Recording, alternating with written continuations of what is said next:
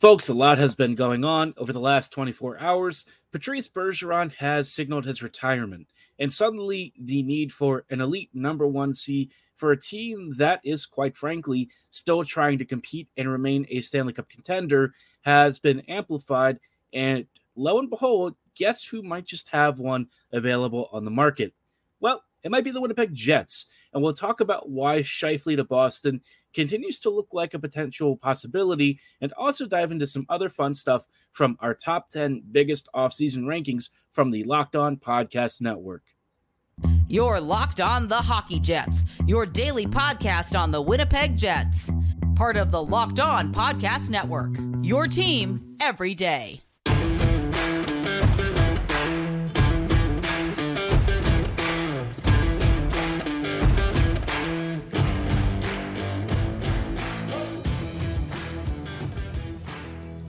Hello, friends, and welcome to this episode of Locked On Winnipeg Jets, part of the Locked On Podcast Network, your team every day. I'm your host, Harrison Lee, an avid Winnipeg Jets fan and an online blogger. You can follow me on Twitter at HLLivingLoco and at LO underscore Winnipeg Jets. As always, thanks for making Locked On Jets your first listen of the day every day. If you like what you're hearing, be sure to like, follow, and subscribe on all of your favorite podcasting platforms and YouTube. Doing so, of course, is always completely free of charge and ensures you never miss another episode. But more than anything, we just really love and appreciate your support. Tonight's episode is brought to you by FanDuel Sportsbook, official sportsbook of Locked On. Make every moment more and visit fanduel.com slash locked on today to get started.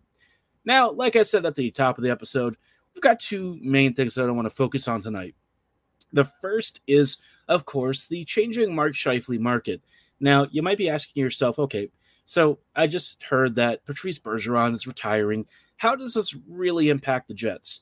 Well, uh, you know, like I said before, um, uh, probably I don't know, maybe a month ago, it it was kind of becoming apparent that Patrice Bergeron might not be long for the Bruins. You know, he's he spent a, you know a, a pretty good amount of his professional career um, in Boston, and I think you know at this point he was ready to hang up the skates, and, and it became clear that he might not be coming back for the next season.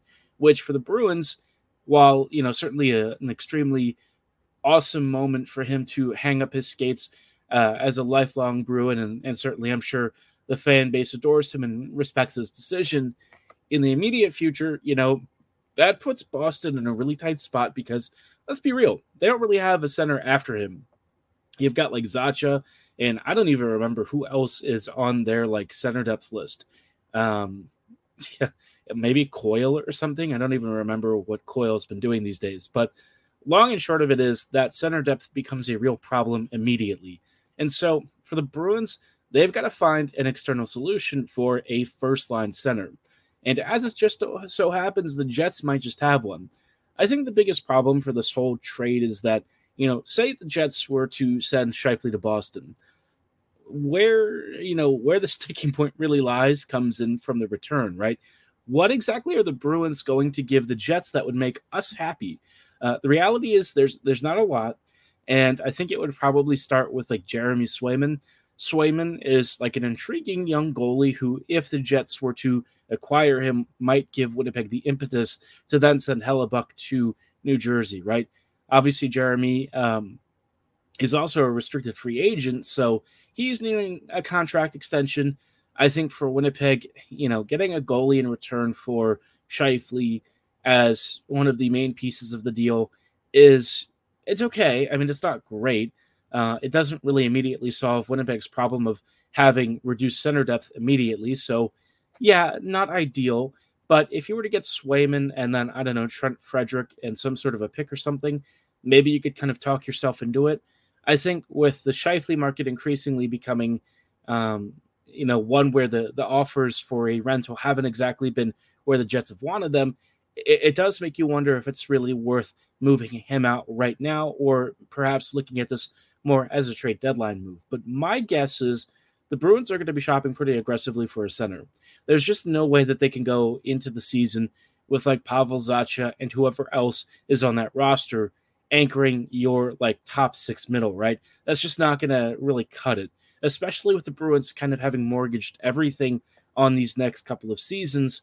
you know, Boston has all of the reason to really chase a, a quality rental center. So I think for that reason, I would not be shocked if the Scheifele trade somehow happens. If it does, I kind of feel like Winnipeg would go to New Jersey and maybe look to not only send Hellebuyck there, but some sort of a plus that perhaps gets you Dawson Mercer. Mercer would kind of fill in for um, somewhere in like the top six uh, center role. I don't know which line it would be, maybe um, the first or second. My guess is if you were to have the first, it'd probably be like Vilardi up there. Uh, and then the second line is maybe Perfetti or Mercer down the middle. I know that the Jets are kind of talking about, you know, where Cole Perfetti is going to play long term for his career. So, uh, you know, obviously there's a lot of options, but I think the Jets mainly want, you know, some immediate impact players. And, you know, I wonder if they'd be willing to pay a little bit more if it kind of helps grease the wheels on this whole trade cycle. Because I think if you're just getting Swayman and like a modest winger or something back, um, you know, it doesn't really make as much sense to trade Scheifele uh, because then you'd have to kind of trade Hellebuyck, right? You can't really go into the season with three goalies of those, you know, of that caliber with Hellebuyck, Brossoit, and Swayman all on your roster. Winnipeg just wouldn't do it that way, and I'm pretty sure, um, you know, Helly would probably be on the move immediately. So a lot of stuff to mull over. I, I mean, while the market I do think has changed pretty significantly in terms of the demand for a one C, I do also wonder if it's going to be the Jets that actually make um, Boston a happier team. I don't really know who else would even suffice to fill that void. You can't replace uh, Bergeron. And the reality is, you know, there's just not many other centers that are either rentals or in Boston's price range that are going to be reasonably good. Scheifele is probably one of the most affordable uh, per per um, you know bang for your buck kind of centers out there. And I, I really do think that if he goes to Boston and he plays alongside uh, Pastrnak, it's going to be lights out. I mean, there's no question for me that Scheifele is going to remind people of why he was thought to be one of the best centers in the NHL just a few years ago. Um, and it won't even take that long. I think he'll fit in almost immediately. And you know, the reality is the Jets are probably going to be made to look like fools, and people are going to ask, why did you ever trade him? Right. So uh, it's a dicey road, but let's hope that the Jets, if they do trade Scheifele to the Bruins, get at least a pretty good return coming back because as it is right now, it doesn't seem like, uh, despite the demand being there, that the actual trade returns are looking all that great. Now, speaking of offseason trades, Locked On did a, a ranking of a top 10 most impactful off seasons move list or off-season moves list. And uh, let's just say I've had some thoughts on this ranking. Uh, I forgot to vote myself, so apologies. But we'll go into like the top uh, five for each or top five, and then the back five, and just a little bit and talk about whether these moves are really that much uh, are, are really that important and really move the needle, or if our network kind of got it wrong. But before we go through all of that, I do want to shout out our friends and partners at FanDuel. Take your first swing at betting MLB on FanDuel and get up to uh, 10 times your first bet amount in bonus bets. That is up to $200. That's right, just bet 20 bucks and you will land $200 in bonus bets, win or lose. That's 200 you can spend betting everything from the money line to the over under to who you think is going to hit the first home run. And for those of you who are Jays fans, you might even think about betting who you think is going to finish at the top of the AL East. As an Orioles fan, I could tell you it's going to be the O's. Mm, you know, I'm just saying, I'm just saying. But, you know, whether you're a Jays or an Orioles fan, you can be sure that you're betting on an app that's safe, secure, and super easy to use. And when you win, you get paid instantly. There's no better place to bet on MLB than FanDuel, America's number one sports book. Sign up today and visit fanduel.com slash locked on to get up to $200 in bonus bets. That's fanduel.com slash locked on. FanDuel, official partner of Major League Baseball. Hello, friends. Welcome back to this episode of Locked On Winnipeg Jets, part of the Locked On Podcast Network. Your team every day. Every day, thank you so much for rejoining us on tonight's episode of Locked On Jets. We are just talking about off-season moves and stuff, and you know the Scheifele market has maybe you know moved a little bit, but uh, our our network put out a call, and I apparently missed it, but there was a vote for top 10 most impactful off-season moves across the NHL. And I'm going to tell you right off, in this top 10, the Jets are not featured. And I can tell you, I gotta disagree. Um, if the Jets, uh, especially with the acquisition of Gabriel, Gabriel Vilardi, uh, how that doesn't rank in the top ten is is really shocking to me. But let's go through the top 10, uh, starting with the top five. So the first move is going to be Alex DeBrincat to the Detroit Red Wings. And I don't necessarily take issue with this being in the top five. I don't know that this is necessarily first overall. Um, I think this is obviously a, a quality move for the Red Wings. And based on the price that the Red Wings paid, you know, obviously for the trade package, really good value, right? I don't think DeBrincat really cost much more um, than a first and some parts that the, the Red Wings probably weren't too upset about uh, moving and exchanging. And in return, they're getting a guy who's a really quality top six scorer and basically on paper improves the Red Wings scoring output tremendously.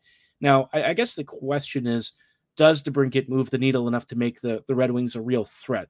And for me, the answer is no, not yet. That team still, for me, has a, a couple of contracts that I don't really care for. And just in general, is kind of like on the mediocre side, right? You look at that roster and you kind of realize, compared to a team like, say, Vegas or maybe even some of the Eastern Conference teams that they'll be going up against, Detroit is still kind of in that mushy middle of mediocrity. Now, maybe they surprise us and really go on a run, but I think this year it's going to be a step forward. I, I, just can't really see it being that much more than like a step forward um, and and the sign of growth. I feel like DeBrincat is a nice quality boost to a team that you know certainly hasn't had the biggest of uh, uh, offensive jumps over the past couple of years, but I feel like while still really good, he's not quite what you need to push yourself into the elite upper echelons. Now, the second uh, move that has ranked is uh, the Kings getting Pierre Luc Dubois. So, funny enough, the Vilardi trade actually is mentioned, but not exactly in the way that you'd expect. Now, Dubois going in at second overall, I feel like is, is fine in my mind. Um, I, I, think obviously PLD is probably the biggest offseason acquisition. And, you know, for me, when Dubois is on his game and playing at the elite level that we know he can, we have seen him do stuff that just no one else in the Jets has really been able to attempt, right? He's got that huge, strong frame, a great shot, great hand eye coordination, excellent stick handling. The guy is immensely skilled. But the question is, when are you going to see that on a, on a consistent basis? And that is kind of where the sticking point has traditionally been with him. There's zero question that he's an amazing player. It's just you don't really see it enough to uh, consistently feel like you're getting the most out of him that you can. And I think towards the end there, when he was kind of ready to call it quits for the Jets, it, it just wasn't really uh, noticing him um, on a frequent enough basis for me. I feel like he was there and present, but it was more like I'm just kind of here so I don't get fined. And that's probably not the most uh, fair assessment of his time.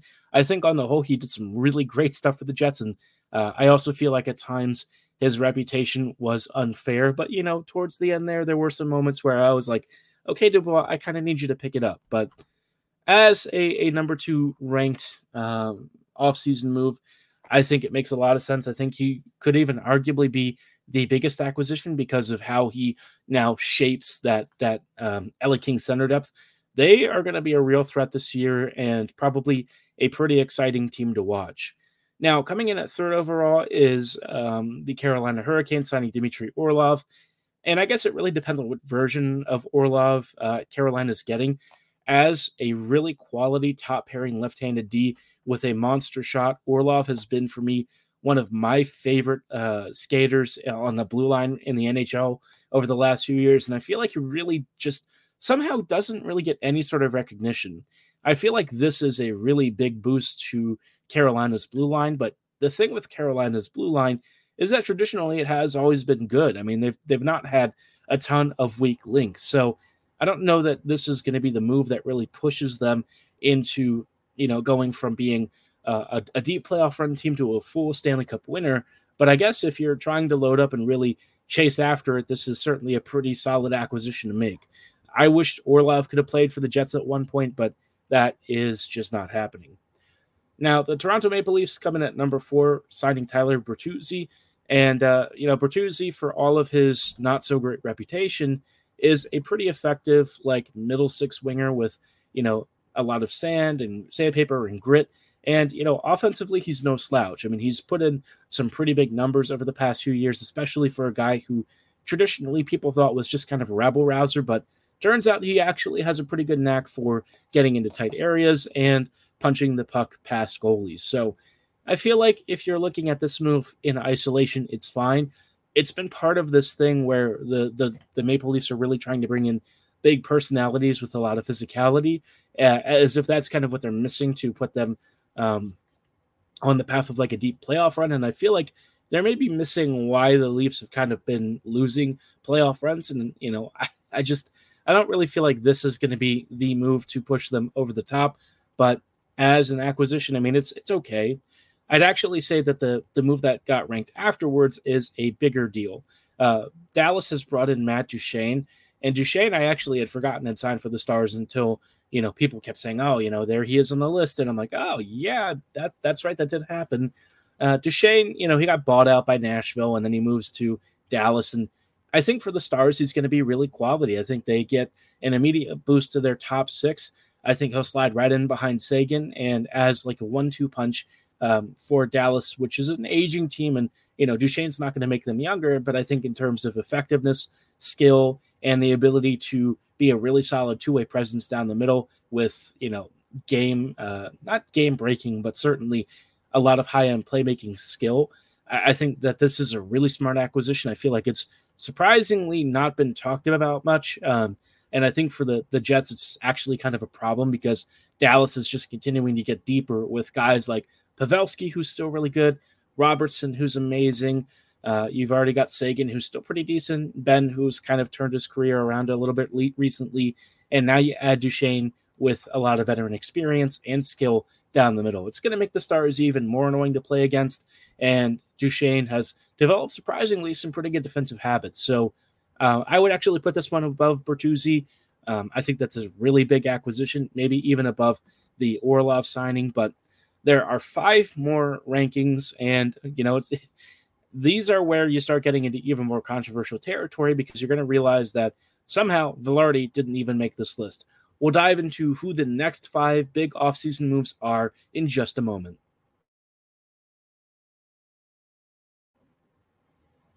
Hello, friends, and welcome back to this episode of Locked On Winnipeg Jets, part of the Locked On Podcast Network, your team every day. Every day, thank you so much for joining us on tonight's show as we are diving into the top 10 biggest offseason moves as ranked by our Locked On Podcast Network colleagues. And like I said, I don't entirely agree with the rankings. Uh, at number six, though, I think this is actually a really good one to call out. It's Tyler Toffoli going going to the Devils. Um, Toffoli basically went to New Jersey for peanuts, and you know, for a Devils team that was looking for a quality top six scoring upgrade, Tyler, for the price that he came out of Calgary, was dirt cheap. I'm a huge Toffoli fan. I think that he's got so much skill. He's great in transition. He's very crafty in tight spaces and immediately slides into like, you know, their first or second line as a clear upgrade. It's just a really smart move. And honestly, um, if you're talking about wingers, he probably is one of the biggest ones to get traded um, and acquired. I, I, would put him probably on par with like the DeBrincat move. And I think it's not really going to be talked about in that way. I think it's going to go under the radar, but I promise you, Toffoli, it's going to light it up for the Devils. After him came Ryan O'Reilly to the Predators. This one I, I just don't really care about as much. I mean, O'Reilly a few years ago would have been a very different story, right? Moving to the Preds, he'd make them, you know, significantly better down the middle. Uh, would probably slide into their first line almost immediately he might still at this rate because like Nashville's depth is really poor right now. But in terms of actually moving the needle, I think at this stage of his career, probably not. I think O'Reilly is an all right enough player, but you know, age is catching up, and I think his ability to be that you know dominant center uh, in in both defensive work and offensively, I think those days are probably done. Coming at net number eight is kind of an interesting one because this one is a really big gamble signing from uh, Colorado, but it's it's the Ryan Johansen move. Um, this trade, I, I mean, Johansen, I guess you're betting on him, you know, A, staying healthy and B, still having something left in, in the tank. I don't know if Johansen is really going to be that much of a needle mover for the Avs. I feel like he does give them um, a quality middle six center. And I know that that sounds crazy to say middle six, but based on where Johansen is at, at the stage of his career, I just don't know if he's going to be much more than that. I think if you put him on your second line, that's probably where you want to cap it. I, I don't know if he can do um, you know, much more than that. Certainly, I would not ask him to play on the first line. Anyways, they've got MacKinnon, so that wouldn't really even be a consideration. But second or third line duty probably makes more sense. At number nine, you've got Carolina signing Michael Bunting. Bunting is again like a fine enough middle six um, attacker. You know, I think he really carved a name out for himself with uh, Toronto and Arizona, and I think uh, you know the reputation has been certainly impressive. But I feel like Bunting for me, it's just it's the kind of signing where he does improve Carolina technically, but I feel like where the Canes really want to add is an elite finishing, and Bunting doesn't necessarily fix that. But again, you know, if you're trying to make small, modest gains around the roster at prices you can afford, it, it could be worse. Now, the final ranking kind of caught me off guard. It was Ryan Graves to the Penguins, and obviously he did sign a pretty expensive contract. I just don't really know why this one really made the list and why Gabriel Vilardi somehow didn't. Uh, for me, Vilardi should have been well over most of this list. I'd actually say that he'd probably um, be up there in the top three biggest acquisitions. I feel like for some reason the locked on group just maybe either missed or or or didn't really realize just how good Vilardi is, and that is kind of going to be a big thing I think for the Jets, and maybe why this two year deal that he signed is not going to end well for Winnipeg. Because uh, my guess is if he does play this out, he's going to look like a superstar center. I'm really excited for Vilardi. I am again. I'm shocked that Graves made the cut, but somehow somehow Vilardi didn't. Uh, I, I, think that that is a big miss. Um, and I think Vilardi would probably, for me, again, like I said, slide, into the top three. You know, you could argue that if you had Dubois at first, Vilardi should probably come at number two and then maybe DeBrincat. You know, that's like a, a pretty solid top three move. But for all of these acquisitions, you do kind of think about it and you wonder how many of these teams have actually really gotten better. Dallas, I think you have a pretty fair argument for. Carolina, probably LA it's questionable. It does help them consolidate contracts, but in terms of actually taking that next step forward, I don't know yet. We'll see. Um, for the Jets, I think what they got back in return for Dubois easily upgrades the team. I think there's zero question that Winnipeg's forward grouping got better. So if you're a Jets fan, you are loving life. But let me know based on what you've heard here uh, with these rankings, how you might arrange them. Any other big offseason moves that you think are worth shouting out in the top 10? Drop your thoughts below in the comments section or at my social medias at HL Living Loco and at LO underscore Winnipeg Jets. But for tonight's episode, that is going to be all the time that we have. Thank you so much for making Locked On Jets your first listen of the day every day. We will see you back here tomorrow with more offseason coverage, so don't go anywhere. Like, follow, and subscribe. And as always, thanks for listening. Have a great night, and go Jets go.